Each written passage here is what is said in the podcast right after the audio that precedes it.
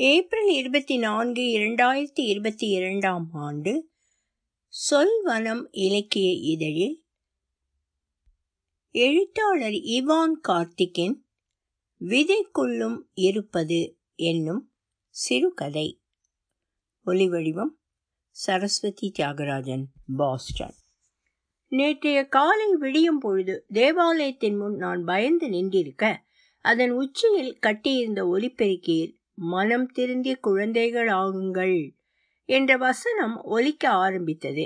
அசாதாரணமாக அந்த ஒலி வானின் மேகங்களுக்கு இடைவழி காற்றில் ஊடுருவி எழும்போது சூரியனின் கதிர்களை விளக்கியபடி தலைக்கு பின்னால் ஒளிவட்டம் மின்ன என் அருகில் வந்து நின்று சிரித்த அந்த மெலிந்த நெஞ்சுக்கூட்டுடன் துல்லியமாய் தெரிந்த மீசையில்லாத சிறுவனின் உருவத்தை இப்பொழுது இருள் பரவிய கட்டிலில் படித்தபடி பயங்கரமான பேரால மரத்துடன் ஒப்பிடாமல் இருக்க முடியவில்லை.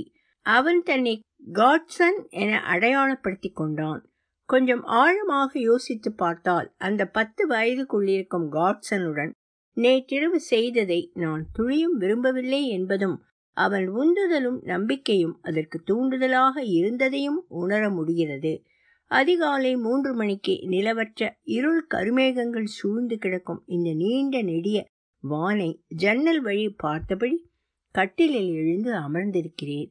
தெருவிளக்கின் ஒளி ஜன்னல் கம்பியின் நிழலாக என்னை துண்டு துண்டாக பிரித்திருந்தது. என் வீடிருந்த ஆட்களற்ற கைவிடப்பட்ட அனாதை தெருவில் கடைசியாய் இருந்தது ஒரு பாழடைந்து சிதைந்த நான்கு தூண்களுடைய கல் மண்டபம். நேற்றிரவு அதன் பின்புறம் இருந்த பாறை இடுக்கில் நாங்கள் இருவரும் செல்வதை அருகில் இருந்த ஆலுமர தலைகீழ் ஒவ்வால் பார்த்து கொண்டிருந்தது. ஆந்தை அலரும் இரவின் முடிவிற்காக காத்திருக்காமல் அந்த இடுக்கில் நுழைந்ததும் ஒற்றை அறை போன்ற பெருங்குழியில் அடைத்து வைக்கப்பட்டிருந்தவன் எங்களை கண்டு மூச்சு விட முடியாமல் திணறினான். தெருவிளக்கின் மஞ்சள் எங்கிருந்தென அறிய முடியாத இடைவெளி வழியாக அந்த அறை போன்ற அமைப்பை மங்கள் வெளிச்சமாக்கியது. என் மனம் எரிந்து காந்தியதை தணிக்க முடியாமல் உடல் வியர்த்தது. காட்சன் மொலாளி நான் சொன்னது ஓமை இருக்குல்ல. மூச்சு நல்லா இழுத்து வச்சுக்கிடணும். கண்ணை மூடக்கூடாது. அவனுக்கு முகம் அந்த ஒரு விஷயத்த மட்டும்தான் மண்டல வர வைக்கணும். உடம்பு நல்ல கம்பி கணக்காக இருக்கதா நினச்சிக்கிடுங்க. கையில் கிடக்கும்போ அடிச்சு பிரிச்சிடணும். அதுக்கு மட்டும் பயரவே கூடாது என்றான். கைகளை இறுக்கி நெஞ்சினுள் மூச்சை அழித்து வைத்து உடம்பை அமானுட தன்மையுடையதாக கற்பனை செய்தேன். ஆனால் அவனை அழிக்க முடியவில்லை. உடல் தளர்ந்து மின்சாரமற்ற இயந்திரமாகியது. என்ன முதலாளி செய்யுங்க? இந்தா அடிச்சு காட்டுக என அந்த நோஞ்சான் சிறுவன் செம்மண் கட்டிகள் காலில் சரசரக்க அவன் அருகில் சென்று நெஞ்சில் கைகளை மடக்கி குத்தினான். அடி வாங்கியவன் மூச்சை வெளிவிட முடியாமல் தன் கட்டி வைக்கப்பட்ட கைகளால் உடலை தடவி கொடுத்து சமாதானப்படுத்த முயன்று தீப்பட்ட பிளாஸ்டிக் பையனை சுருண்டான். தரையை பார்த்தபடி தலை குனிந்து நின்றேன். அடின்னா இப்படி இருக்கணும் முதலாளியே நம்ம கையில் உலக்க இருக்குல்ல அப்போ எதுக்கு பயரணும் பசிக்குது. வடசேரி அமுதம் பீப் கடைக்கு போவோமா? என்று சிறுவனின் கண்களை உற்று பார்த்தேன். அது முலையிலிருந்து வாயெடுக்காமல் மடியில் சரிந்து கிடக்கும் மதலியின் புன்னகை குதித்தது. நான் தலையசைத்ததும் இருவரும் வெளியேறி சாலை வழியாக செல்லாமல் ஓட்டுப்புறை தெரு வழியாக மேடேறி சென்றோம். அலைந்த நாய்கள் அனைத்தும் அவனுக்கு பழகி இருந்தன அல்லது கண்ட நொடியில் பழகி வாளாட்டி கொண்டன. மண்டல அடிச்சு கொண்டு வரும்போதே கேட்கணும்னு நினைச்சேன். யாரு அந்த ஆளு? ஒத்த அழிக்க நிற்க மாட்டான் போலையே. ஒம்புடிஞ்சாம்பய எங்க அம்மா சம்பாதிச்ச பைசாவை இல்லாம ஆக்குன ஆளு அவன். குளத்து பஸ் ஸ்டாண்டு பின்னால பள்ளத்துக்குள்ள இருக்குத சிட் ஃபண்டில் ஒன்றுக்கு பத்துன்னு தரதா சொல்லி வாங்கினான். பிறவு ஆள் அரவும் இல்லாமல் ஓடிட்டான். கேஸு போட்ட எங்கள் அப்பாவை சந்தைக்குள்ளே குத்தி போட்டாங்க. இப்போ வருஷம் பத்தாச்சு. ஊரில் எல்லாரும் மறந்துட்டாங்க. என்னால் முடியலை. பத்து வருஷத்துக்கு பிறகு தெருவில் ஒய்யாரமாக வந்தான். பீத்தினி பண்ணி மாதிரி. பார்த்த உடனே நல்லா இருக்கியான்னு கேட்கான். வந்த வெப்ராளத்துக்கு உடம்ப விசத்து நடுங்க ஆரம்பிச்சிட்டு. கண்ணு முழிச்சு பார்க்கும்போது ஒரு பழக்கடைக்கு கீழ் வேட்டி விரிஞ்சு சட்டி தெரிய கடந்தேன். அவன் கண்களை பார்ப்பதை தவிர்த்து அதிகமாக அவனுக்கு புரியாத விஷயம் பேசியதற்காக என்னை நானே நொந்து கொண்டேன். எனக்கு அம்மாவும் கையில் இருந்த காசெல்லாம் போட்டு அப்பனுக்கு பண்ணுவோம் பார்த்தா அந்த நாய்க்கு என்ன ரோகமோ ஒரு அளவும் தெரியல. அவன் செத்து ஒன்றுமில்லாமல் தெருவில் நிற்கும்போது அந்தா அந்தா தெரியுதில்ல? பர்னிச்சர் கடை வாசலில் என்ன போட்டுட்டு அவன் கூடயோ ஓடிட்டா? அவன் குரல் புன்னகைக்கும் படைக்குருவியின் அழகு விரிப்பென தோன்றியது. எப்படி சொல்லுக? அவ உன்னை விட்டுட்டு செத்திருக்கலாம்லா? அதுக்கு வழி இல்லை முதலாளி அப்பா சீக்கில் கிடக்கும்போது தான் வருவான். அவன் கூட தான் போயிருக்கணும். என் அம்மாவின் மீதான கற்பனைகளை அவன் மேல் திணிக்க விருப்பமில்லாமல் அமைதியாக அவன் சொல்வதை கேட்டுக்கொண்டிருந்தேன் அவளாவது நல்லா வாழட்டும். என்னை போட்டு சுமக்கலன்னு இப்போ யாரு அழுதா? என்று அவனும் அமைதியானான். கூட்டமில்லாத அமுதம் பீப் கடையின் முன்னிருந்த விறகடுப்பு தட்டையான வட்ட இரும்பு கல்லை தாங்கி புகைந்தது. கரிப்பிடித்த உத்தரத்தின் கீழ் கால் நடுங்கும் மேசையில் கண்களில் நீர் வழிய குழம்பின் எரிப்பை வாங்கிக் கொண்டு இலையிலிருந்து கண்ணெடுக்காமல் அவன் ஓர் அசுரனைப் போல இலையில் வைத்த அனைத்தையும் உள்ளிழுத்து கொண்டான். பல நாட்களாக முழுமையாக நிரம்பாத வயிறு அவனுடையதாக இருக்க வேண்டும். கடையிலிருந்து வெளிவந்ததும் புடைத்த அடிவயிற்றை தடவி கொடுத்தபடி பீப் ரோஸ் நல்லா பஞ்சு மாதிரி கரைஞ்சி தொண்டையில் இறங்கிச்சு. மொலாளிக்கு சோத்திரம். என பல்லை காட்டி சிரித்தான். கைகளை விரித்து பறவையென மேலும் கீழும் ஆட்டி ஆடினான். மேல் வரிசை நடுப்பல் விழுந்து இப்பொழுதுதான் வளர ஆரம்பித்திருந்தது. என் கண்களை தீவிரமாக பார்த்தபடி அவன் கொன்று போட்டால் அவங்க ஆத்திர அடங்கிருமா? என்றான். தெரியல. ஆனால் என்னம்மா செய்யணும்? தலையை அறுக்கிறோம். துண்டா துடிக்குது ரெண்டும். என நாக்கை வெளித்தள்ளி கண்மூடி தலையை துடிக்க விட்டு பிணமென காண்பித்தான். என் உடல் நடுங்குவதை காட்டிக்கொள்ளாமல் இருக்க வேகமாக நடக்க ஆரம்பித்தேன். அணில் பிள்ளையின் வேகத்தில் அவன் கால்கள் நகர்ந்தன. இவனை ஏன் இதற்குள் இணைத்து கொண்டேன். என்னால் முடியாத ஒன்றை சாதாரண செயலாக பாவனை செய்கிறான். என்னால் முடியுமென நம்பவும் வைக்கிறான். போன வாரம் நம்ம முத்தி தேட்டருக்கு புறத்த இருக்கிற வயலில் ஒரு ஒந்தானை பிடிச்சி கழுத்தை அறுத்து போட்டேன். என்ன நீளம் தெரியுமா? அதுக்கு வால். தலை துண்டானதும் சூடாக பச்சை கலரில் ரத்தம் பீச்சிட்டு வரும். வால் மட்டும் தனியாக ஆடும். என வாய்ப்பொத்தி சிரித்தான். அந்த மாதிரி தான் முதலாளி நான் இருக்கேன் நீங்கள் நின்று பாருங்க கூத்த. அது தப்பில்லையா? அப்படின்னா? இல்லை அந்த ஆளுக்கு வலிக்கும்ல. அது தெரியாமலா கொல்லுதோம் என்ன முதலாளி பச்சை புள்ள மாதிரி பேசிட்டு அவனை அடிக்கும்போது வலிக்கும் எரியும் கத்துவான். செத்து விஞ்சா பரவாயில்லன்னு இருக்கும். எங்கள் அப்பா என்னை போட்டு அந்த அடி அடிச்சிருக்கான். ஒரு தடவை தூக்கி திண்ணையில் எரிஞ்சிட்டான். நைட்டு எங்கள் அம்மா அவங்க கூட படுத்து உருளுத கண்ணால் பார்த்தேன். என்ன அந்த ஆள் தூக்கி எரிஞ்ச உடனே அழுத அழுகிய விட நிறைய சந்தோஷம் இருந்த அவளுக்கு முகத்தை பார்க்கணுமே. இதை சொல்லும்போது அவன் குரல் ஒரு கிழவனுடையதைப் போல் உதித்தது. எனக்கு மூச்சு நின்று விட்டதைப் போல் இருந்தது. வியர்த்து ஒழுகியதில் முதுகு நனைந்து சட்டை ஒட்டி கொண்டது. எதிரில் நிற்கும் உருவத்தின் உள்ளிருக்கும் உயிர் வளர்ந்து பெரிதாகி பயம் காட்டியது. பயராதிங்க மொலாளி என எலிப்பற்கள் தெரிய வாய் திறந்து சிரித்து சாலியில் கிடந்த வண்ண காகிதங்கள் ஒட்டியிருந்த அழுக்கடைந்த அட்டையை எடுத்து அதனை ஆச்சரியமாக பார்க்க ஆரம்பித்தான். இந்த மாதிரி அட்டை எனக்கு ரொம்ப பிடிக்கும் மொலாளி எனக்கு ஹாஸ்டல் கட்டிலுக்கு கீழே நிறைய சேர்த்து வச்சிருக்கேன். நாளைக்கு வாங்க காட்டுத்தேன் எல்லாத்தையும். நாளைக்கும் பீப் புண்டுள்ள முதலாளி என பொய்யா கெஞ்சும் முகத்தை வைத்து கொண்டான்.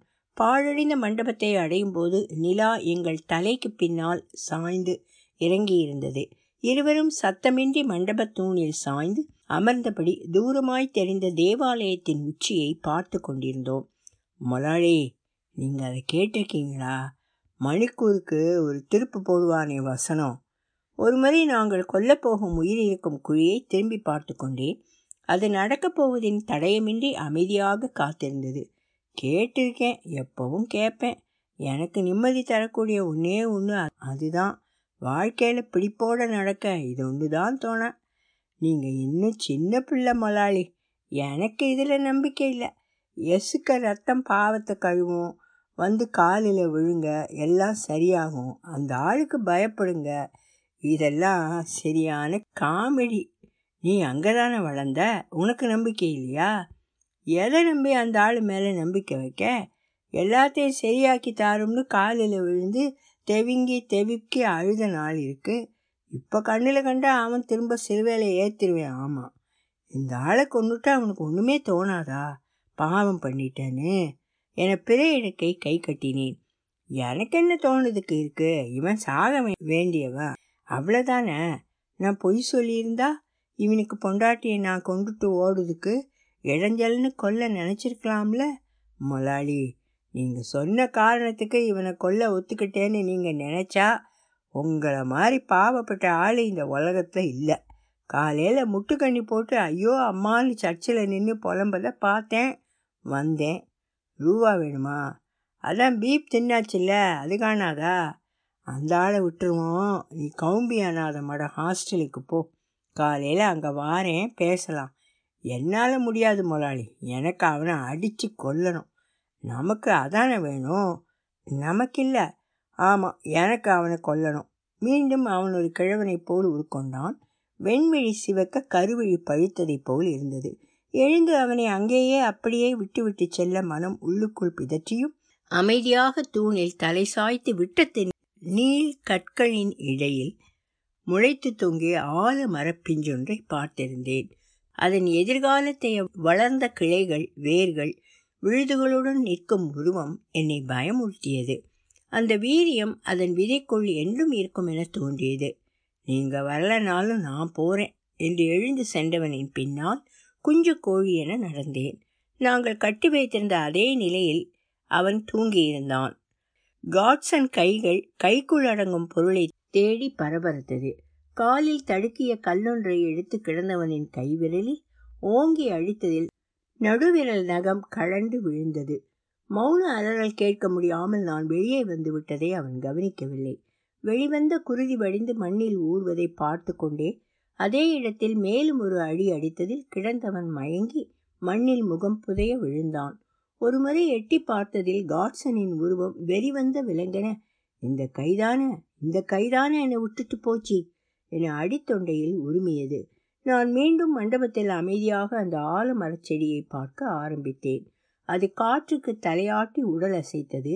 என் எதிரில் வந்தமர்ந்த காட்சன் குருதி வழியும் கைகளை துடைத்தபடி எம்மா என்ன ரத்தம் வருகு நிற்காம பைப்பு தண்ணி கடக்க ஓடுது எனச் சிரித்தான். ஜீவன் இருக்கா இன்னும்? அணக்கம் இருக்கு. ஒன்றும் செய்யாண்டாம்னு நான் சொல்லியும் நீ கேட்கல எனக்கு செய்ய வேண்டிய கட்டாயம் இருக்கு. நீங்கள் இவனை கட்டி போட வேண்டிய இடத்துல எனக்கு அம்மையை கட்டியிருக்கணும். சொல்லக்கூடாததை தவிர்க்க நினைப்பதை பேசும் பதற்றத்துடன் என்னை பேசுவதற்கு அனுமதிக்காதது போல் தொடர்ந்தான். உங்களை பார்க்கறதுக்கு முன்னாடி அவளை இன்ன இன்னைக்கு காலையில் சர்ச்சுக்குள்ளே பார்த்தேன். அவளுக்காக கலர் கலர் சாரியும் கழுத்தில் தொங்குற சங்கிலிக்க சைஸும் அங்கேருந்து போகிறது வரைக்கும் சிரிச்சிட்டே இருக்கா. என்னை பார்த்துட்டு யாருன்னே தெரியாத பொடிப்பையில பார்க்கறது கணக்கா? நிற்கா வெறி வந்துட்டு. அவளை அங்கே வச்சு அடிக்க முடியாது. என்ன அடித்து போடுவா குண்டச்சி? இறுக்கி கட்டி வச்சு அடித்து கொல்லணும். எங்கள் அப்பனை கொண்டுட்டு என்னையும் விட்டுட்டு போயிட்டா? இப்போ ஜாலியாக இருக்கா குண்டச்சி? உங்கள் அம்மா சந்தோஷமாக இருந்தால் உனக்கு சந்தோஷம் தானே மயிறு சந்தோஷம். என்றவன் வார்த்தை மீறியதாக உணர்ந்து என் முகத்தை பார்க்க முடியாமல் மண்ணை பார்க்க ஆரம்பித்தான். இருவரின் தனிமையில் இருள் நெருடும் சத்தத்துடன் வியாபித்திருந்தது. அவனிடத்தில் என்னை நிறுத்தி என் அம்மாவை அப்படி பார்க்க முயன்றதும் உடல் உலுக்கி குமுட்டியது. கண்களை மூடிக்கொண்டு என் அம்மாவின் உருவத்தை பார்க்க ஆரம்பித்தேன். அவளதில் ஓர் காய்ந்த பனையோலை குவியலென கைவிடப்பட்டு நின்றாள். காட்சன் அதட்டிய குரல் என்னை மீட்டு கொண்டு வந்தது. ஜீவன் இழுத்துட்டு கிழக்கு வாங்க. என என் கைகளை அழுத்தி பிடித்து இழுத்துச் சென்றான். குருதியில் தோய்ந்து கிடந்தவனின் உடல் இடப்பக்கமாக இழுத்து கொண்டிருந்தது. அவன் வலுக்கட்டாயமாக கையில் திணித்த பரந்தடி கனமாக என்னால் தூக்க முடியாததாய் இருந்தது. கிடந்தவனின் நெற்றியை காட்டி ஓங்கி அடிக்குமாறு கைதூக்கி சைகை காட்டி தள்ளி நின்றான். மூடிய கண்களுக்குள் அம்மாவின் உருவம் மீண்டும் அதே கைவிடப்பட்ட நிலையில் ஆழத்து நீரில் மேல் அசைவுகள் தெரிய அலையென தெரிந்ததும் என் கைகள் உயர்ந்ததை உணர்ந்தேன். நாங்கள் வெளிவரும்போது நான் அழுததை பொருட்படுத்தாமல் அவன் பேசி கொண்டிருந்தான். சரியான அடி முதலாளி. நான் அடிச்சிருந்தாலும் இந்த மாதிரி கணிசமாக விழுந்திருக்காது. தடி மண்டையில் பட்டதும் மூச்சு நின்றுட்டு பார்த்தீங்களா? என நான் அடித்தது போல செய்து காட்டி சிரித்தான்.